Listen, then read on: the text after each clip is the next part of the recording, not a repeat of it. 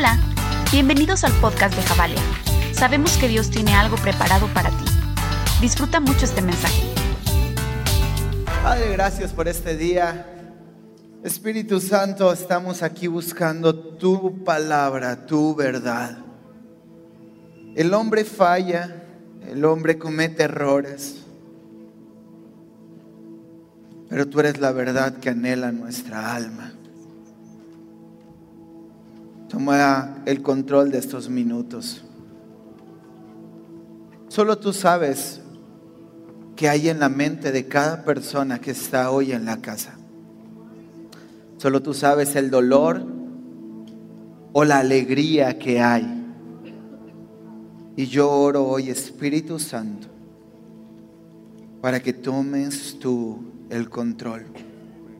Porque sabemos y reconocemos que la voz del hombre solo suena, pero la voz de Dios cambia vidas para siempre.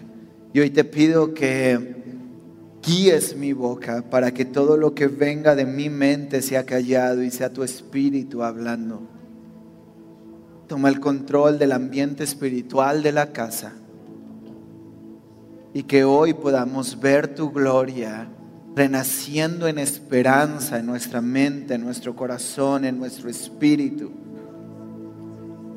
para poder conocerte más a ti. Te doy toda la gloria y la honra por este domingo, porque sé y reconozco tu presencia en medio de la casa en el nombre de tu Hijo amado. Amén. Amén. Amén. ¿Sabes? Estamos en nuestra serie de relaciones sanas. Y hablar de relaciones es todo un tema, ¿no? Ah, porque cada cabeza es una barbacoa. Traigo muchas que ayer comí una barbacoa bien buena. O cada cabeza piensa diferente.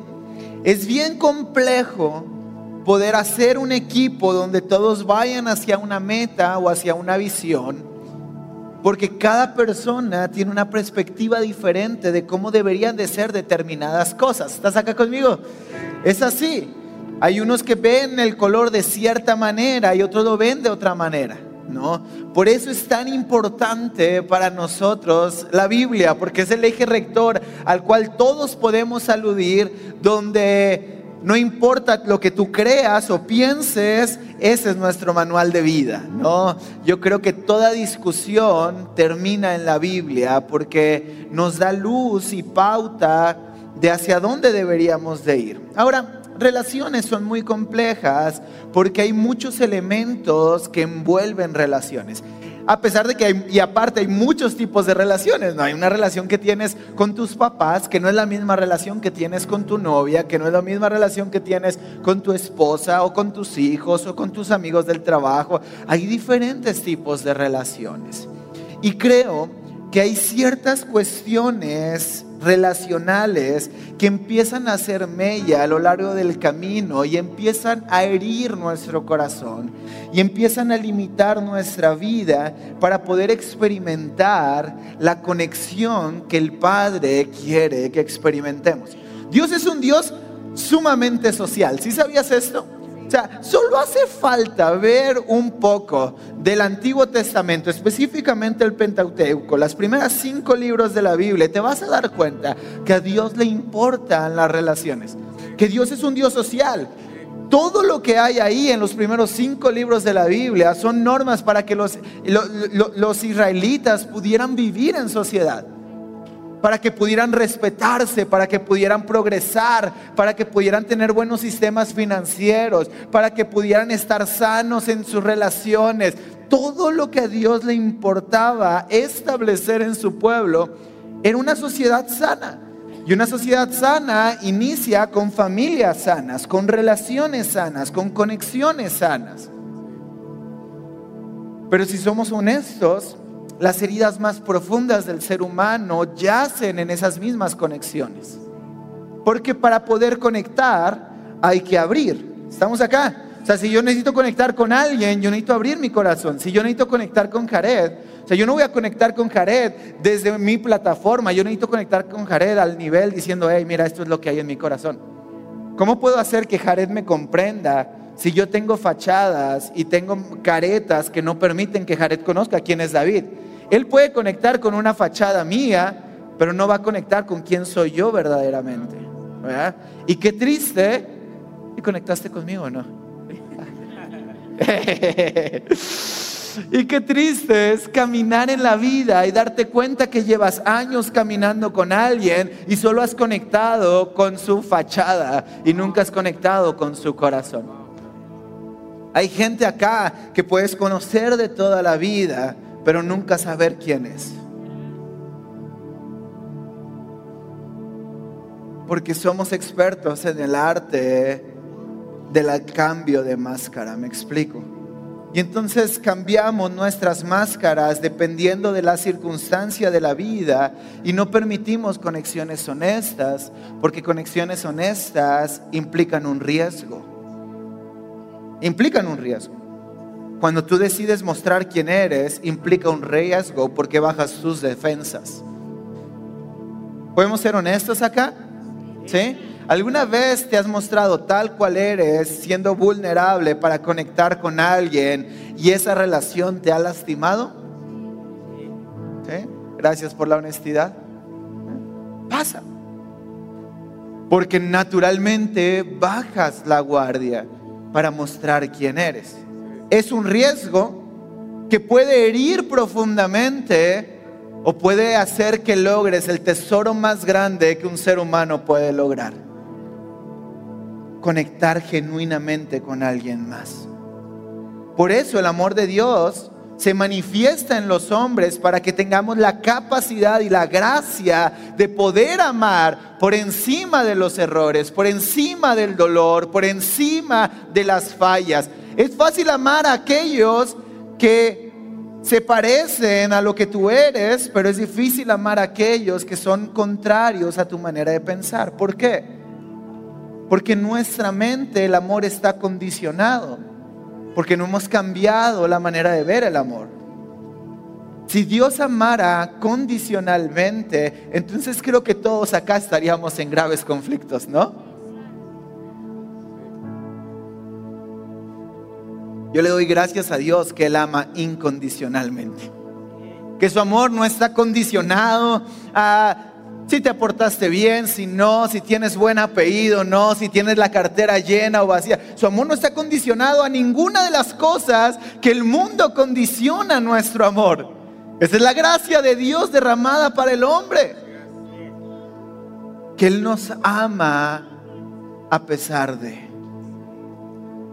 Ahora, el mensaje de hoy, todo esto fue introducción, ¿sí? ¿Ya entramos al mensaje? ¿Sí? Entonces aquí empiezan a contar el tiempo, lo demás no contó. ¿Listos? El mensaje de hoy se llama Entre amores y temores. ¿No? Creo que las emociones son camaleones, que muchas veces en la vida no sabemos verdaderamente si lo que hacemos viene o del amor o viene del miedo. Muchas veces nuestras emociones ni siquiera quedan claras en nuestra mente y en nuestro corazón. Yo me he encontrado en momentos de la vida donde me siento profundamente enojado por una situación, pero cuando me calmo y recapacito en mis emociones, me doy cuenta que yo no estaba enojado, sino que yo estaba profundamente triste. ¿Alguna vez te ha pasado eso? Que tienes una reacción, ¿no? Yo no sé, si tú eres un poco como yo, espero que no. Mi reacción natural es el enojo, ¿no? O sea, es como, es mi naturaleza. Pero no siempre el enojo viene desde la misma emoción. No siempre el enojo nace desde la misma postura de mi corazón. Hay veces que el enojo viene del dolor y la tristeza. Hay veces que el enojo viene, no sé, de la decepción de alguien. Hay veces que el enojo viene de mi propia insuficiencia ante la vida. Hay veces que mi enojo viene dándome cuenta o sintiéndome yo insignificante ante ciertas circunstancias que tengo que enfrentar en el camino. Y aunque aparentemente en mi exterior todo es enojo, en mi interior el proceso interno emocional es diferente. Y creo que una de las herramientas que el Espíritu Santo quiere traernos el día de hoy es la capacidad de entender cuáles son esas emociones que nos gobiernan. Ahora, creo que estas dos grandes partes, amor y miedo o temor, son tan importantes en el desarrollo de la vida del ser humano que se camuflajean perfectamente. Hay muchas veces en la vida que nosotros pretendemos amar a alguien y terminamos lastimando a la persona porque apretamos tanto al, individuo por nuestros propios miedos que el amor se convirtió en miedo y el miedo terminó lastimando. ¿Estás acá conmigo? Yo tenía un amigo que le quería mucho, tenía un chihuahuita de esos de, ¿cómo se llaman? De los de té, ¿cómo? Tacita de té, ¿verdad? Y lo traía para todos lados, ¿no? Porque era su perrito de tacita té, ¿los han visto? Uno más tamaño rata, ¿no? Es así una cosilla así. Y traía su perrito para todos lados. Y no lo soltaba. Porque obviamente, aparentemente, tú decías, uh, ama mucho a su perro. Pero el amor y el temor se pueden confundir. El amor es libertad. El miedo es control. Traía a su perrito para todos lados y en una de esas se resbala y no les cuento cómo quedó el perrito. Una historia real, ¿no? Lo traía en la bolsa, pobre perro, ¿no?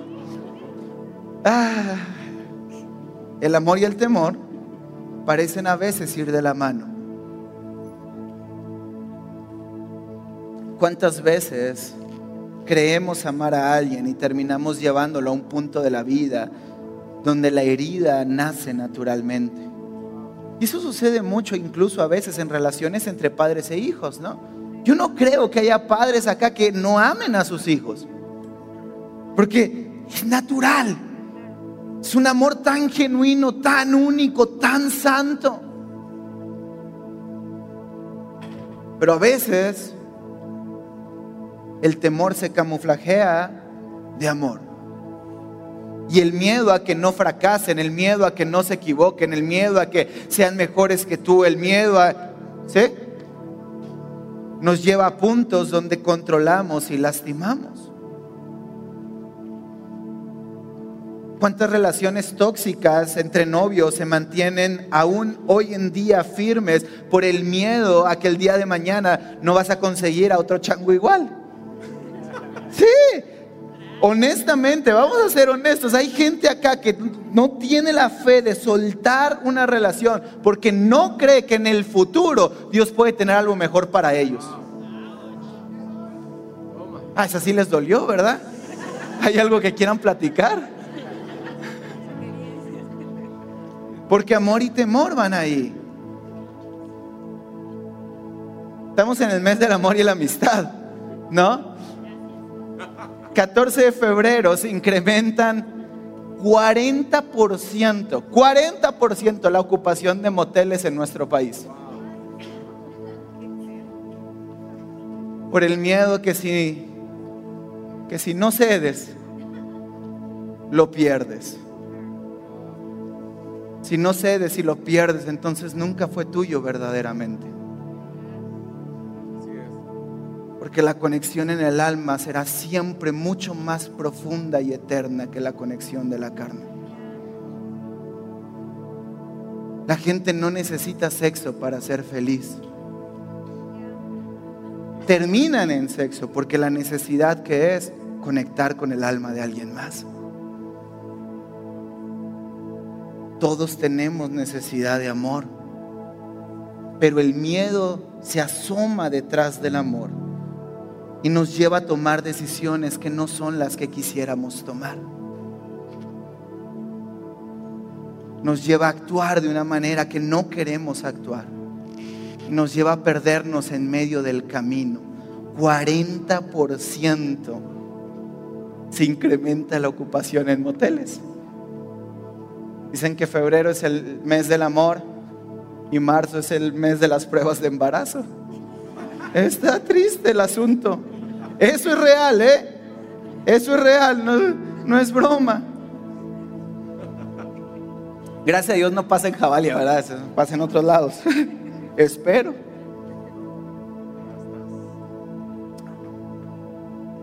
¿Cuántas veces, cuántas veces sabemos que tenemos que tomar decisiones en la vida? Pero el miedo nos mantiene anclados ahí. Te pegué porque te amo. Y lo creemos. Porque amor y temor a veces se camuflajean. Ay, mira qué bien. Yo, yo voy a ser honesto, ¿no? Para mí mis perros me enseñan mucho. Y hace un par de tiempo iba caminando por la calle, iba con mis perros, y me sale un perro de la calle ahí caminando, ¿verdad? Y entonces yo me puse histérico porque el perro venía hacia nosotros. Y Dios guarde que le hagan algo a mis hijos, ¿verdad? Y me puse como loco y grité y aventé piedras y obviamente tensé un buen el ambiente y después de eso sentí al Espíritu Santo diciéndome, por tu culpa pasan esas cosas. Porque no es que ames a tus perros, es que tienes miedo a perder algo. No, Señor, es que yo los amo. No, no, no, no, David. Amor y temor se camuflajean. Y parece que vienen del mismo lugar, pero el resultado siempre será infinitamente diferente. ¿Amas a tus hijos o tienes miedo de perderlos? ¿Amas a tu esposo o a tu esposa o tienes miedo a perderlos? Porque en el amor no hay temor. En el amor hay confianza. Y aunque todo inicia como un sentimiento, el amor tiene que llegar a un punto de maduración. Donde el amor se vuelve una convicción, una decisión, ¿no? Todos empezaron enamorados de su pareja. Se casaron enamorados. Y a los cuatro meses dijiste, híjole, pues ya no se siente igual pero tengo la convicción de amar. Platicaba con una pareja, treinta y tantos años de casados, gloria a Dios. Y te aseguro que no sienten mariposas en el estómago cuando se ven al día siguiente en la mañana. Te lo aseguro. Todos despeinados, así. No sientes mariposas en el estómago, pero tienes convicción. El miedo es una emoción natural del ser humano. Es lo que nos ha mantenido vivos. Pero si el amor no guía el temor hacia un lugar sano, terminaremos dañando aquello que tanto amamos. A veces somos nosotros el factor de herida en nuestras relaciones porque no hacemos un alto y entendemos que a veces nuestras acciones no nacen del lugar sano de nuestro corazón, sino que vienen del miedo a que algo suceda. Amor no es revisarle el celular a tu esposo. Amor es confiar que tanto él o ella son hombres y mujeres de Dios con temor de Dios, que se corrige, que se caminan y caminan con una ética moral cristiana sana. El amor, el amor también es soltar. El amor es creer y dar confianza a tus hijos. El amor es honrar a tus padres aunque se hayan equivocado en el camino.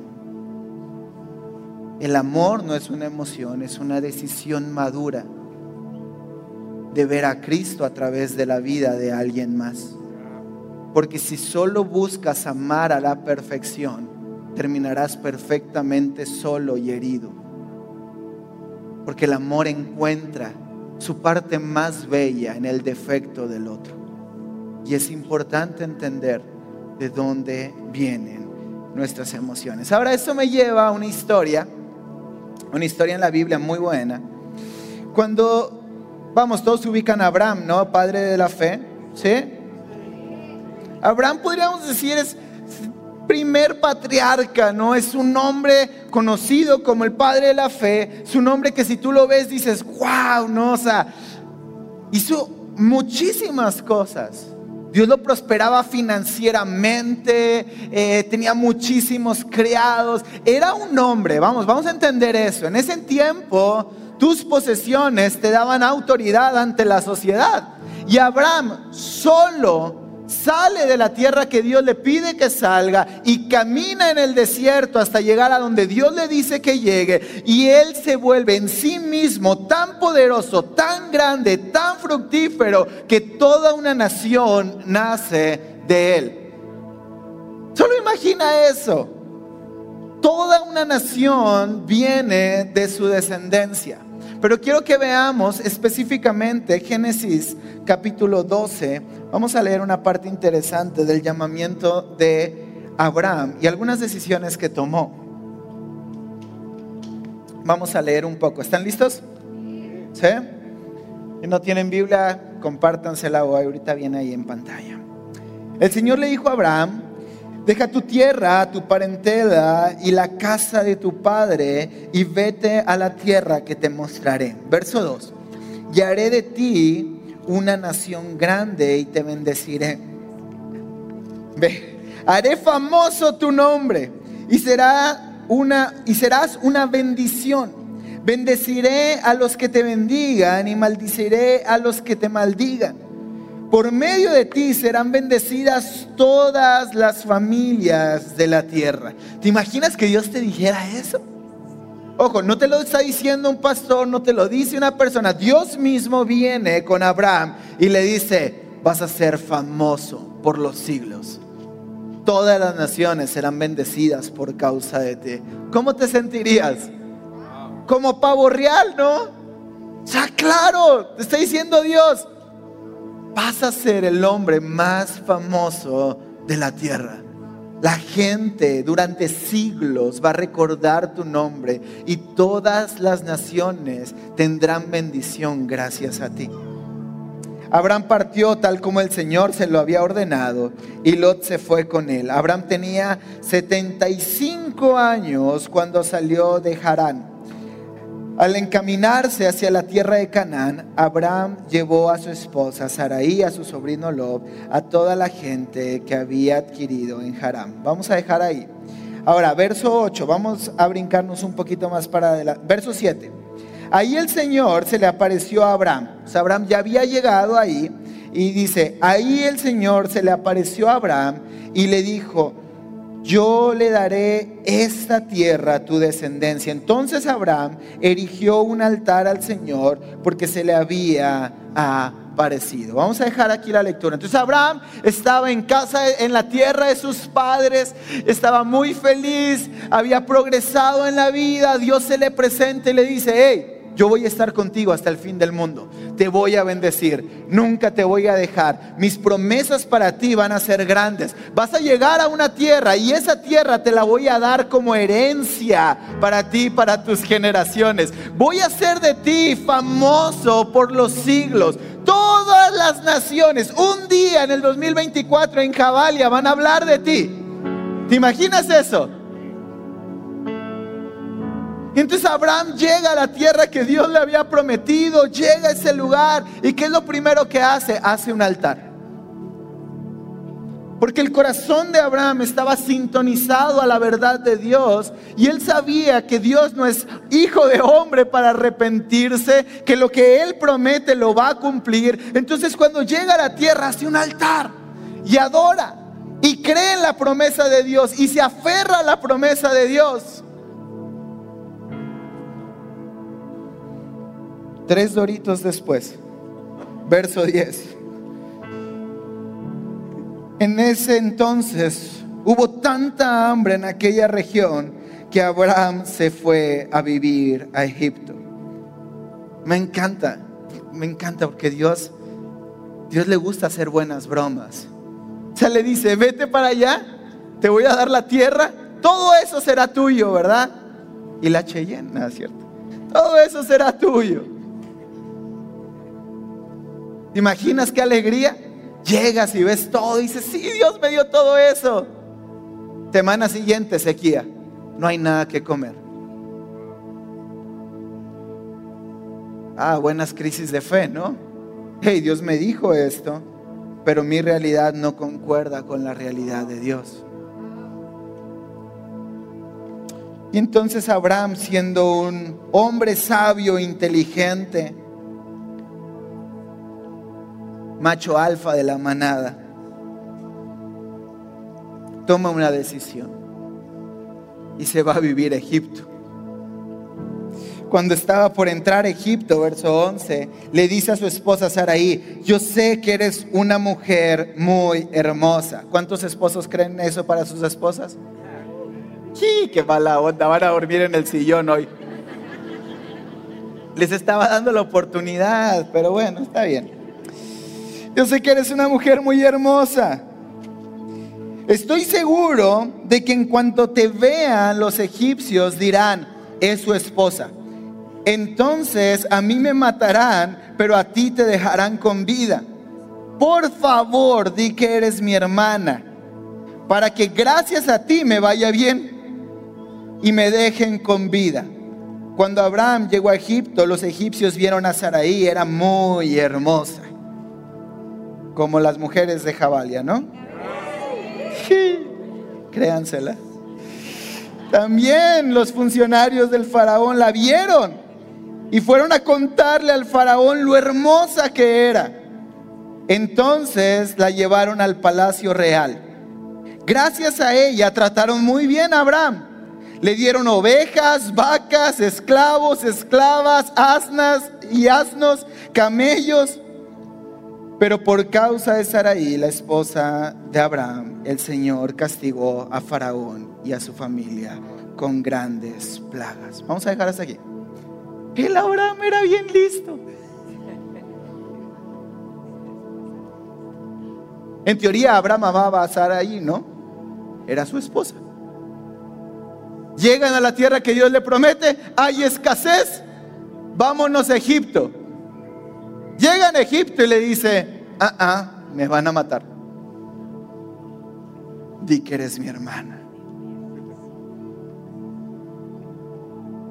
Y prácticamente lo que Abraham hace es vender a su esposa, porque cobra un dote por ella. Sí, es lo que hace. Les dice, hey, es mi hermana, ahí va mi hermana. Solamente la del pueblo. Y Abraham sale lleno de cosas. Pero si vemos con detenimiento, el problema de Abraham no era un problema de amor. El problema de amor, el problema de Abraham era que dejó que el miedo se pusiera por encima del amor. Porque el amor de Dios le había dicho, hey, ve a esa tierra y yo te voy a bendecir. Abraham, ¿qué hace? Llega y hace un altar.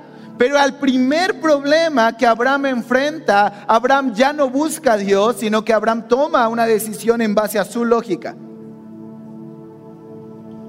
Y lo entiendo, y muchos hombres acá que son cabeza de su familia entenderán la presión de tener que proveer. ¿Y cuántas veces en la vida hemos tomado decisiones que son lógicas, pero que no son las que Dios quiere que tomemos? Miren, yo conozco a Dios. Y sé que si Dios hubiera dicho, hubiera visto a Abraham orando en ese lugar seco, le hubiera dicho, hey Abraham, háblale esa piedra. Y va a salir agua de ahí, no te preocupes. Hey Abraham, tranquilo, ahorita mando unos cuervos y te alimentan, no pasa nada. Pero cuando dejamos que el miedo esté por encima del amor, empezamos a pensar lógicamente y hacemos a Dios a un lado de la dirección que Él nos ha dado. Y entonces Abraham llega a Egipto y como Abraham había ido a Egipto en base a su lógica, en base a sus fuerzas, en base a su miedo, cuando ve el imperio, cuando ve al faraón, lo único que puede sentir es un profundo miedo por su propia vida, tan profundo que decide entregar a su esposa para que él esté bien. Mi pregunta para ti es, ¿cuántas veces el miedo te ha hecho entregar a alguien que amas? simplemente porque no has tenido un amor maduro para poderte mantener en momentos difíciles, si es eso lo que Dios te ha pedido que hagas. ¿Cuántas veces has salido huyendo en vez de permanecer? Porque actuaste en base a tu lógica y no en base a lo que Dios te estaba pidiendo que hicieras. Cuántas bendiciones se nos han ido en la vida porque hemos dejado que el amor se disfrace de miedo o al revés, el miedo se disfrace de amor. Y terminamos en lugares donde no tenemos que ir.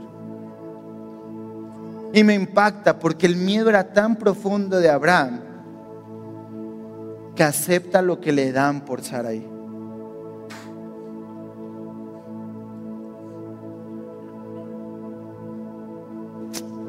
Pero esto es lo increíble de la historia. Que incluso en el miedo de Abraham, Dios mandó plagas al faraón para que no se atreviera a tocarle un pelo a Sarai. Y este es mi mensaje para ti hoy. Aunque tal vez hayas cometido errores guiado por el miedo, la promesa de Dios jamás se va a mover. Y si es necesario que Él mande plagas al imperio más grande del mundo para que abras los ojos y te des cuenta que Él te ama, Él lo va a hacer. Porque el amor del Padre no está limitado a nuestros errores. El amor del Padre no está limitado a nuestros fracasos. El amor del Padre no está limitado a las enormes equivocaciones que hemos cometido en la vida. Si Él lo dijo, Él lo hará. Si Él te prometió que tus hijos tendrán un futuro glorioso. No hay nada que tú puedas hacer que pueda cambiar la promesa de Dios. Si Él te prometió que tu matrimonio se iba a restaurar, no hay nada que puedas hacer en tus fuerzas. Él ya lo prometió, Él lo hará. Si Él te prometió que vas a tener al hombre de tu vida, que te va a guiar y que vas a vivir una vida increíble, ¡Ey! No importa cuántas cosas puedas hacer. Él lo prometió, Él lo va a cumplir. Las promesas de Dios no cambian por nuestros errores. A veces se tardan un poco más de tiempo. A veces nos dejan algunas experiencias en el camino. Pero nuestro Dios es tan bueno que hace que incluso nuestros errores sirvan para nuestro bien. Pensé que alguien se iba a emocionar por eso.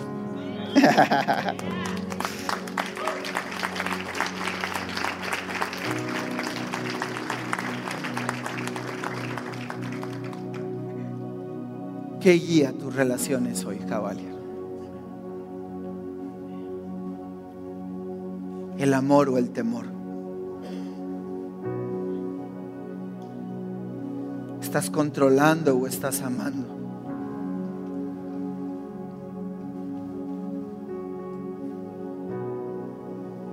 Confía. Si Dios prometió algo, Él lo va a cumplir. Confía. ¿Sabes cuál fue el problema de Abraham? Que no creyó que Dios era suficientemente poderoso para cumplir sus promesas. ¿Cuántas decisiones has tomado en la vida? Caminando hacia lo que Dios te ha prometido, pero mientras vas en camino te desvías. ¿Te ha pasado? Esos momentos donde algo sucede y es como tu primer amor con Dios y estás enamorado y vienes a la iglesia todo el tiempo y le predicas a todo el mundo y llegas a tu casa y todo es color de rosa y en algún momento, en algún instante en la vida, caminando hacia el propósito de Dios te desvías. Es como, ah, también que iba, ¿no? Ya había logrado no discutir con mi esposa tres días seguidos o tres horas, dependiendo del caso. Ya había logrado leer mi Biblia un día seguido y volví a caer y volví a fallar.